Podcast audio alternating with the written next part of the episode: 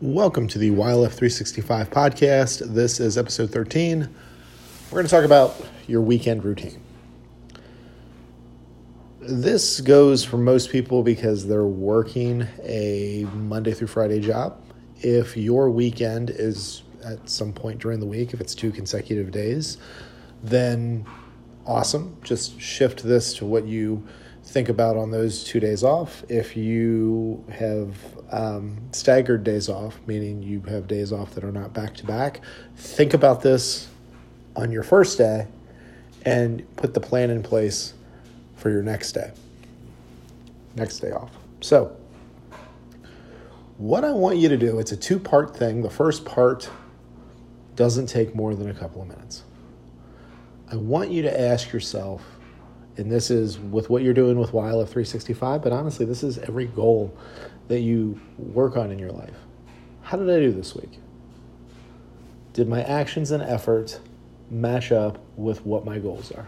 And what I want you to do is I want you to give yourself a percentage on a 1 to 100 scale. You're never going to be 100%.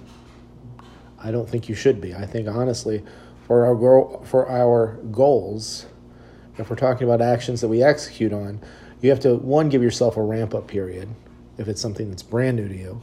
And then number two, you got to look at it and see what exactly it is that, you know, after you're done with the ramp-up, like what is something that you can reasonably do as far as a commitment. Most of the time, that's going to be between 70 and 90%. Even when you are very specific on your goals and they're part of a routine that you do, you have to build in a little bit of flexibility. So you ask how you did on the week that was. Then you ask yourself, okay, what are my obstacles going to be for this week? Are you going to know every single obstacle for the upcoming week when you're asking yourself this question? No.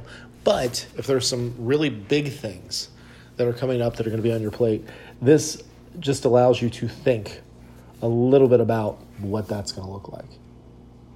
And then the third question that I want you to ask yourself is, what do I need to do to prepare myself for the upcoming week to make things as easy as I possibly can? We want to make things as frictionless as possible. Does that mean there's going to be no friction? Absolutely not. There's always friction.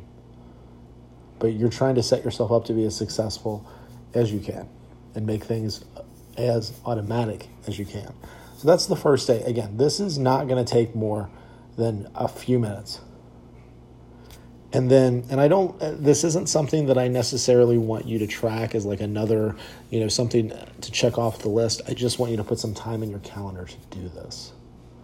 And then for your second day off, that's when you just do those things that you decided are going to make this particular week coming up all that much more, make it that much more easier to follow through on.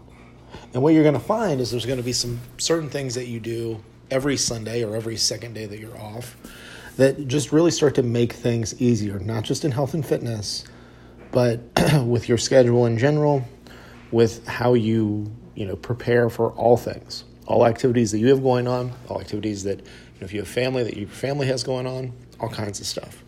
So that's what I want you to think about. I just want you to think about how you've done this upcoming week and how you can really prepare yourself for the next week. And then on that second day off, actually follow through on a plan to prep yourself for the upcoming week. If you have any thoughts on this, definitely let me know. You can text me. If you're part of the challenge now, just go ahead and text me. I know we've got our conversation going back and forth there.